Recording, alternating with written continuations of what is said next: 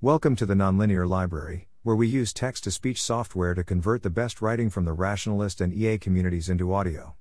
This is The Value of Content Density, published by Joey on July 20, 2022, on the Effective Altruism Forum. Different communities have different norms when it comes to writing and content production. One stylistic difference the EA community has is that forum posts are often comparatively long, deep, and advanced.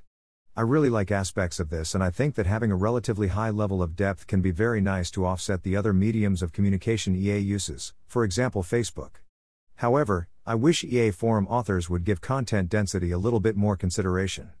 Different books have different levels of content density. Some have a strong concept on almost every page. A good example of this would be Ray Dalio's Principles, while other books could be summarized fairly easily into a single, short blog post, I think Carol Dweck's mindset falls into this category. There is often a strong social pressure to make something book length, so even if it's a bit concept light, it will get stretched to meet a word count. In the world of blog posts, no such limit exists, but there are social norms that tend to affect the average duration. I think for entertainment blog posts, there can be a lot of value in longer form writing, for example, Wait But Why's writing. But for blog posts that are aiming to get a concept across, like this one, a leaner form of writing would be better. I do agree we should try to make writing entertaining, just not with huge length increases as a trade off. A good example of both high content density plus low word count. Why we should aim for higher content density.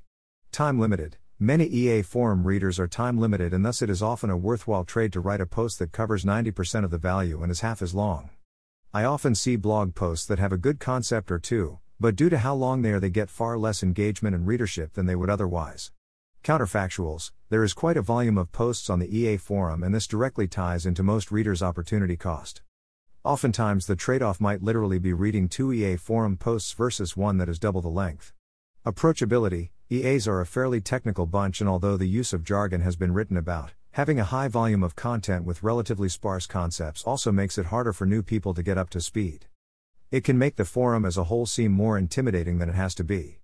Possible heuristics Length The rule of thumb I use for blog posts is 0.5 to 1 page per major concept and 1 to 3 pages per blog post. This kind of cap creates a strong force toward brevity and conveying concepts concisely. It does sometimes require major editing. The quote I would have written you a shorter letter but did not have the time comes to mind. TL, DR, and summaries. I think the EA forum makes great use of these and they are worth including in almost every post that is over one page. Top concept leveraging. I think blog posts often try to cover a large number of topics that could easily be broken into multiple posts.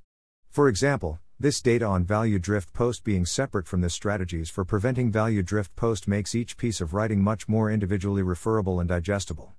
More information.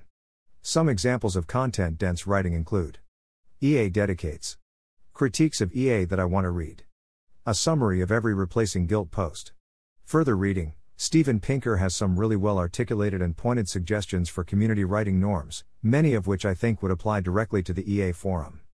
Thanks for listening. To help us out with the Nonlinear Library or to learn more, please visit nonlinear.org.